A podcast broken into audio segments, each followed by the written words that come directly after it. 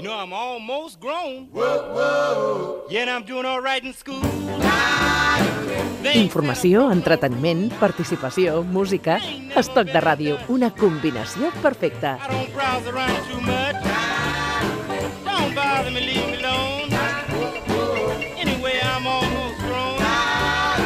Quan sona aquesta música és que arriba aquí a l'estudi de la xarxa, al programa de Ràdio, el rector de la Universitat eh, Progressista d'Estiu de Catalunya, en Jordi Serrano. Què tal, Jordi? Benvingut. Molt bé, moltes gràcies. Moment per reflexionar, eh, moment per fer eh, la torna radiofònica de les seves reflexions entorn a la vida. L'Anna Ruiz ens fa la introducció i a continuació, aquí, amb en Jordi Serrano, la completem. Una frase de Walter Benjamin per reflexionar. Mentre actuem, anem clarament per davant del que és el nostre coneixement. Això és eh, definitori, eh? Sí, a mi m'agrada molt aquesta frase perquè és molt aplicable al moment que vivim. No? Tothom vol fuig de ruta, vol programes, vol calendaris, vol no sé què és, i en realitat a mi em sembla que no n'hi ha. Uh, que quan un actua, i això val per la vida personal com per la vida col·lectiva, la política, etc.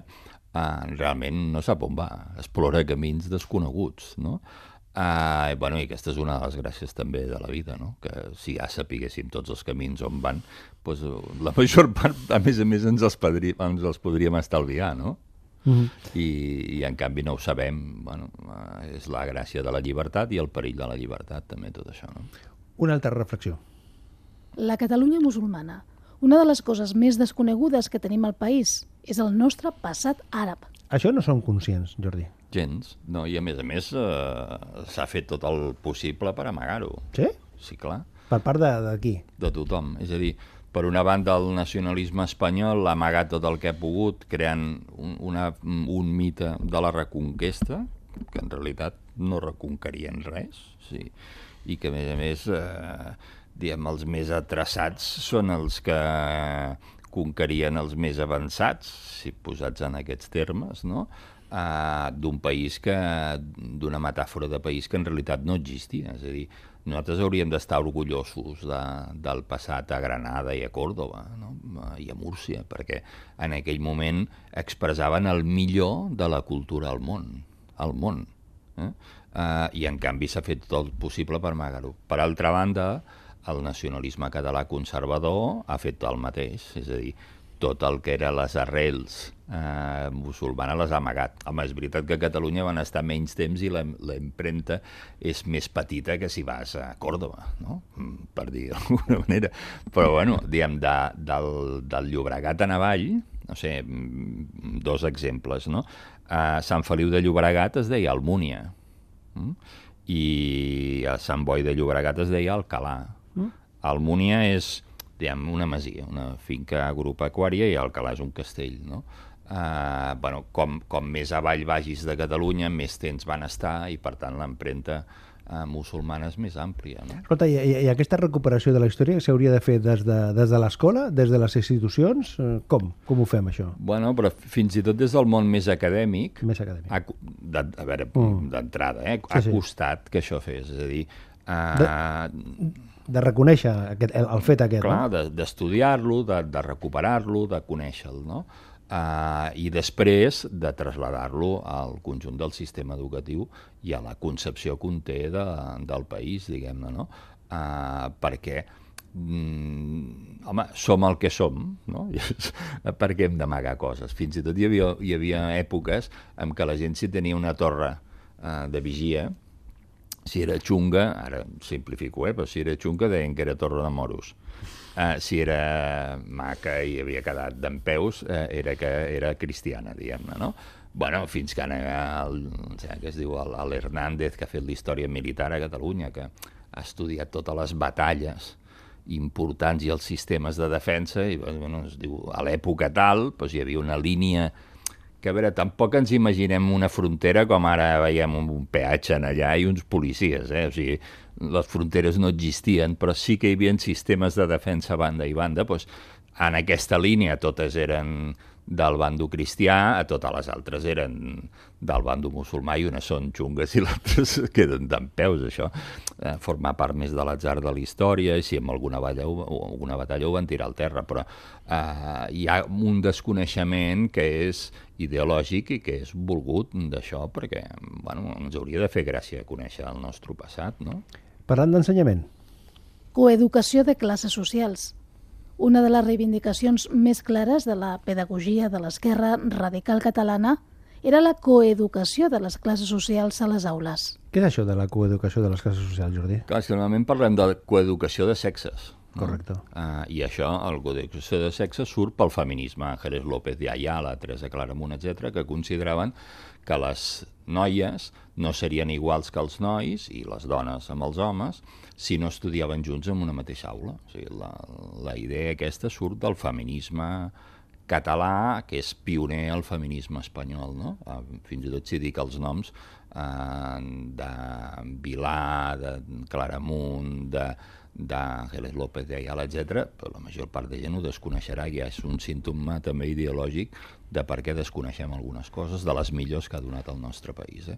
Eh, bueno, però al mateix moment, per exemple, a l'Escola Moderna de Ferrer i Guàrdia es plantejava també la coeducació de classes socials. No? I això, en canvi, ho hem abandonat i, en canvi, em sembla una, una idea molt potent. És a dir, els fills del Don de Buen, que era un, el catedràtic mm, de biologia, de geografia de l'UB, a l'introductor del darwinisme a Espanya, portava els seus nens a l'escola moderna com ho portaven fills de treballadors manuals a l'escola moderna, ho practicaven, diguem-ne. Per què? Bueno, perquè deien que una societat futura sense classes, si els fills de rics i de pobres s'educaven junts, l'acabarien creant, no?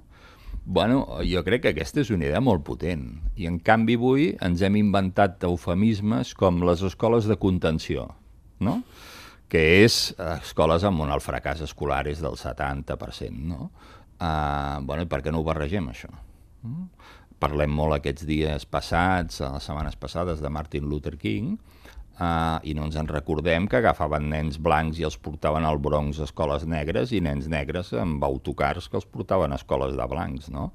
El Feynman, el Premi Nobel de, de Física, un dels del projecte Manhattan, era un d'aquests nens blancs que els portaven a una escola de negres i va acabar sent Premi Nobel, no? Vull dir que, uh, bueno, i en canvi això, uh, ostres, a la que ho plantegem avui, uh, ens sembla que és una utopia impossible i, bueno, hi ha gent que ho practicava al 1900. No?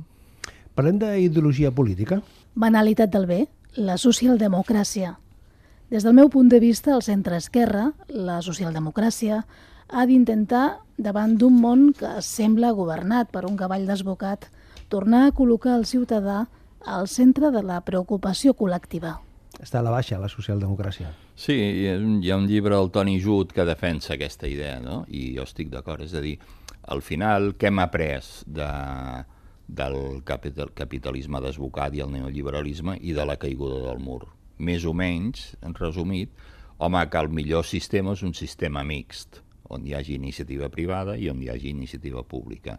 I això, per exemple, es pot simbolitzar amb Suècia. En Suècia, el 55% del PIB, de la riquesa que es crea, està gestionat pel, pel, pel sistema, les institucions públiques, no? i el 45 pel sistema privat. I bueno, és dels països que tothom voldria viure, diguem-ne, no? perquè s'atenen bé el, molt bé els nens, perquè s'atén molt bé la gent dependent i els iaios, perquè viuen amb molta, potser en els països on viuen amb més dignitat, no? Hi ha un sistema públic d'ensenyament on els rics i els pobres van junts perquè n'hi ha un sistema privat d'ensenyament, per exemple, no? Uh, la gent paga molts impostos i té uns sistemes de seguretat social i de serveis socials impressionant. bueno, doncs, potser hauríem d'aprendre. I, en canvi, a mi em dóna la sensació que anem molt en la direcció contrària i les idees dominants són de carregar-se qualsevol element de fraternitat i de solidaritat col·lectiva. Més reflexions. No hi ha encara respecte a la llibertat de consciència. I aquí estem en un camí ple de contradiccions – ens movem en una paradoxa. Creix la gent que es declara no religiosa. A Catalunya la gent que es declara religiosa arriba només al 34%, però fins ara no hem tingut al conjunt d'administracions la sensibilitat com per anar assumint els reptes que la societat amb llibertat i democràcia plantejava. És a dir, que això de la llibertat de, de consciència eh, es manca eh, aprofundir en el tema? Sí, o sigui, encara hi ha molts àmbits on jo crec que la gent eh, que no és catòlica eh, se sent molt marginada, començant pels mateixos cristians no catòlics eh, que tenen dificultats, eh, la gent musulmana, però sobretot els agnòstics i els ateus que són majoria a Catalunya i en canvi se'ns tracta com si fossin una minoria, fins i tot quan hi ha diem, funerals d'estat o de les institucions públiques es fan un tipus de, de cerimònies que a mi em semblen insultants a la major part de ciutadans del país, és a dir, mm, quan hi ha atentats o quan hi ha coses d'aquestes es continua funcionant com l'època del nacionalcatolicisme, a vegades s'arregla una miqueta, però no es té present de que, no sé, per exemple, els funerals d'estat que hi van haver quan els atentats a Madrid del salvatge atemptat terrorista a Totxa. De l'UCM. Ah, sí, ah, és que ara no me'n recordava del dia eh, bueno, ho, ho van oficiar els bisbes catòlics. Hi havia una part molt important de gent que era musulmana. Eh? O sigui, eh, molta gent agnòstica i atea que no se'ls pregunta això. Però què és el que falla aquí, Jordi? Perquè si la realitat social de la ciutadania és la que és, o sigui, les enquestes diuen el, el que diuen, des, per, per, per què després eh, els governants no eh, ho tenen en compte? Perquè tenen por. Tenen por a què? Home, el poder de l'Església Catòlica, que és omnímut o sigui, encara ho, o sigui, tenen molt poca capacitat de control sobre les consciències de la gent i el van perdent a marxes forçades. És espectacular en les franges juvenils, per exemple. Uh, és a dir, pensem que els casaments uh, a un 85-90% són laics o la gent s'ajunta. Que siguin catòlics no arriba al 15, no? Uh, però en canvi el poder que tenen és molt fort, els mitjans de comunicació, el món empresarial, a la política, etc. No? I llavors hi ha por a fer aquestes coses. I a mi em sembla un insult. O sigui, ara farem la declaració de la renda uh, i la Constitució diu que ningú serà obligat a declarar les seves preferències religioses, filosòfiques, polítiques, no sé què, i ni més ni menys que en la declaració de renda fan posar una creueta. Uh, si vostè vol donar a l'Església Catòlica o no Home, imaginem que hi ha un cop d'estat nacional catòlic una altra vegada, doncs ens agafen com a conills. Però, vols dir que aquesta informació després algú la, la tindria en compte? Home, bueno, però l'estàs donant a Hisenda ni més ni menys, quan la Constitució diu que ningú mm, et pot fer obligar a declarar les teves preferències. Hòstia, això és una... Per què no fem el sistema alemany, per exemple, eh? I és, a veure, jo no faria cap sistema, és a dir, que l'Església Catòlica es financiï amb els seus mitjans i els seus fidels que paguin. O sigui, jo no sé per què ets de pagar a l'Església Catòlica, però més posis a l'Església Catòlica o posis altres fins socials, si poses altres fins socials, el 70% va a l'Església Catòlica igualment, o sigui que això em sembla en fotre-se'n de la gent d'una manera directa i a més a més dels pressupostos ordinaris li paguem una morterada encara per les, uh, de les amortitzacions immobiliàries del segle XIX. Però tot el que fa l'Església Catòlica, tots els, els serveis socials, hospitalaris, educatius, que fan? Bueno, això la major part els hi paguem els que no som catòlics. I llavors no sé per què ho hem de fer, això. És a dir, si, si un vol donar diners a Càritas, no li ha de donar a l'Església Catòlica, li ha de donar altres fins socials. No sé si ets conscient de que això passa així entens? Uh, home, em sembla una contradicció, és a dir, els que no som catòlics, si poses la creueta a un lloc, passes a l'església, poses a l'altre, també pagues a l'església. Sí, em sembla absolutament impresentable tot això. És a dir, uh, hauríem d'aconseguir una societat laica on hi hagués una separació perfecta entre l'església i l'Estat. A més, em sembla un insult a la gent que té altres opcions també religioses, no?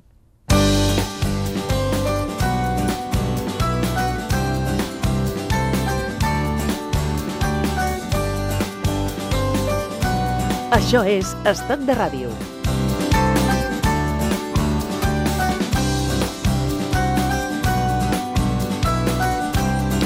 Aquí destilant els aspectes, reflexions d'en Jordi Serrano amb la presentació de l'Anna Ruiz. Postmodernitat i la ciutat. Llegeixo un article de Rim Colas, La ciutat genèrica. En alguns paràgrafs es posa a escriure en pla postmodern i tot sembla indicar que es va encendre un porro mentre escrivia Actualmente la historia obstruye la pura explotación de sus valores teóricos como ausencia. Jo limito en les seves cabòries sense porro. Els dofins defineixen millor que els humans la capacitat de moure's en la intersecció de les zones enteses com a límits a la nostra migrada i caduca capacitat de moure'ns. Metàfora del coneixement. Escolta, tot, tot això ho has escrit eh, de viva vot o això perquè... No? Bueno, és que, a veure, jo... Amb, amb porro o sense porro?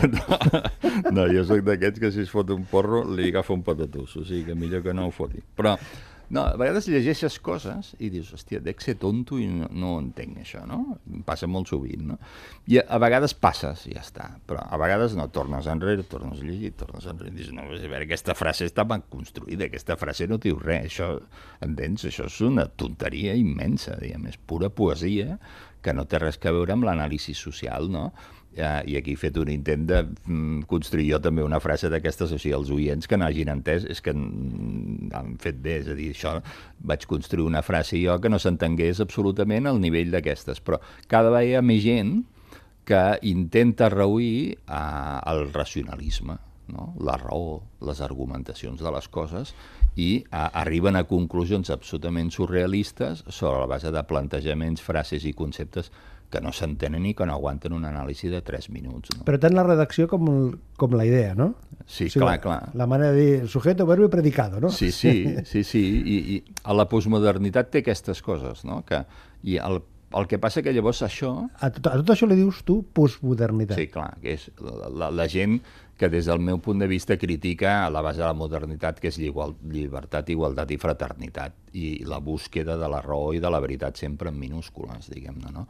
I llavors fan aquest tipus de plantejaments metafòrics, a vegades més o menys poètics, però que després ens porten a la catàstrofe més absoluta. No sé, hi ha milions d'exemples. No? Quan els postmoderns controlen l'aparell de l'Estat de, de defensa als Estats Units i plantegen que per invadir Iraq amb 20.000 soldats en tenen prou. No? Bueno, doncs sí, doncs hi ha uns tios que no sé si es foten porros o l'SD o coses més greus. De fet, una part venien de l'extrema esquerra, de, dels uh, falcons més bèsties d'Estats de, Units, i van portar una catàstrofe que encara la paguem, no? perquè els mateixos militars de carrera tota la vida, home, que progressistes no en tenien res, els estaven dient que tot això era impresentable i que tot això ens portava a la catàstrofe, estaven avisats. No?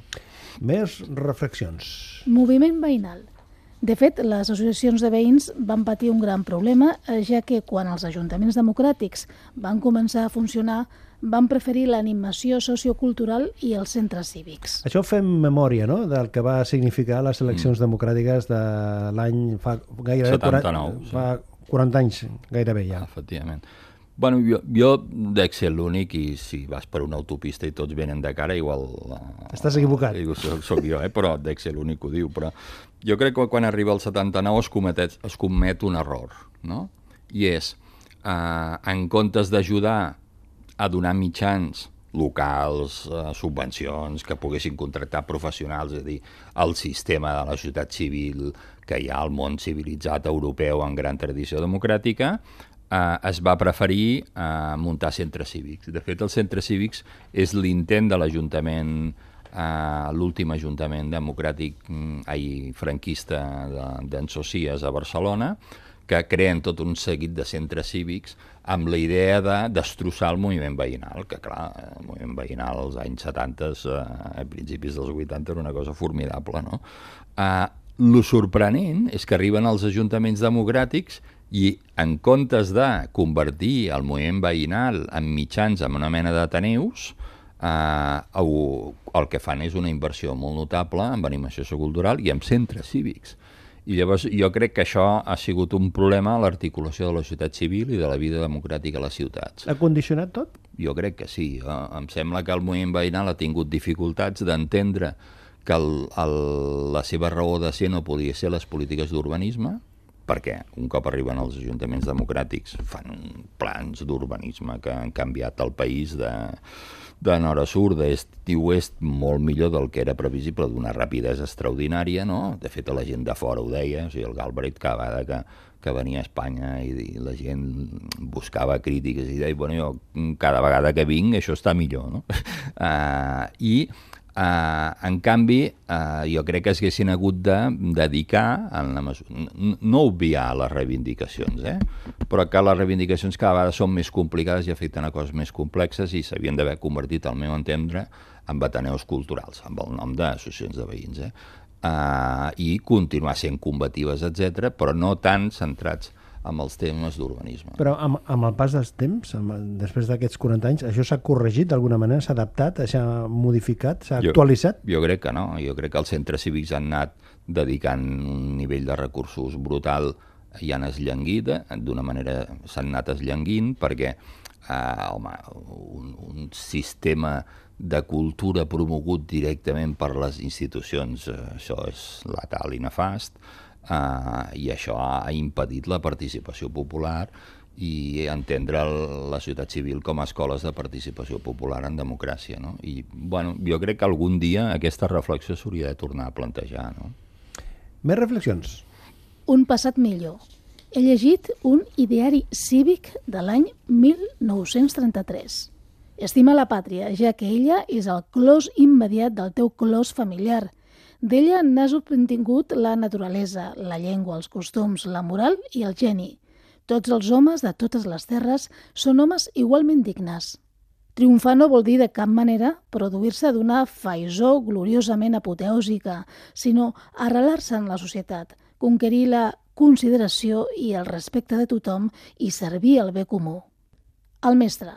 Ell et donarà la vida intel·lectual, o sigui, la vida de la intel·ligència, que és com dir, et donarà la llum del sol perquè vegis clares tutora les coses del món. Clar, aquí la, la redacció hem de situar-la que, és de situar-la que és de l'any 1933. Eh? Exacte. Però les reflexions són les que són. Clar, i a mi m'entusiasmen aquests idearis republicans de la Segona República perquè fan servir un llenguatge i uns conceptes que després de 40 anys de democràcia aquí encara no utilitzem. Per mi són molt més moderns, home, hem de canviar el, les paraules i la manera de dir-ho si vols, però eh, aquest esperit republicà mm, ideològicament cívic eh, que expressa aquesta voluntat de participació en els afers col·lectius, la necessitat de que la gent es comprometi, la necessitat de que la gent eh, veneri la cultura, el mestre, els llibres, eh, el coneixement, jo és una cosa que trobo faltar en, en la democràcia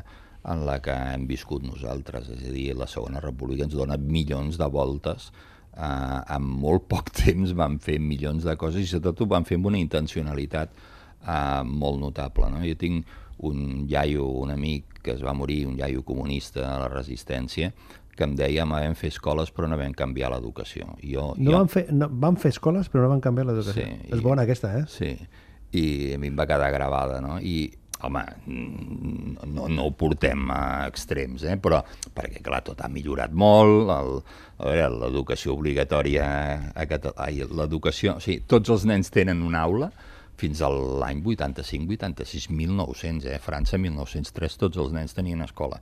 Vull dir que no, no, ara no, no ho critico tot, però sí que hi ha una part no, d'aquesta educació pel compromís i mm, solidari en el teu barri, en el teu poble, en la teva comunitat, que jo això sí que ho, ho trobo faltar, en la intencionalitat de la gent, en el món educatiu, però també en la manera d'entendre les institucions de, de relació amb el ciutadà. No? És a dir, que eh, el, el, tot el pòsit que va deixar la, la Segona República no hem, no hem aprofitat el que podíem aprofitar, en tota l'experiència, en totes les reflexions, en tots els estudis que es van fer. Per, no? per mi és com una paradoxa, no? És a dir, Uh, jo normalment sempre dic que com que sóc historiador no trobo mai res en el passat que sigui millor que ara.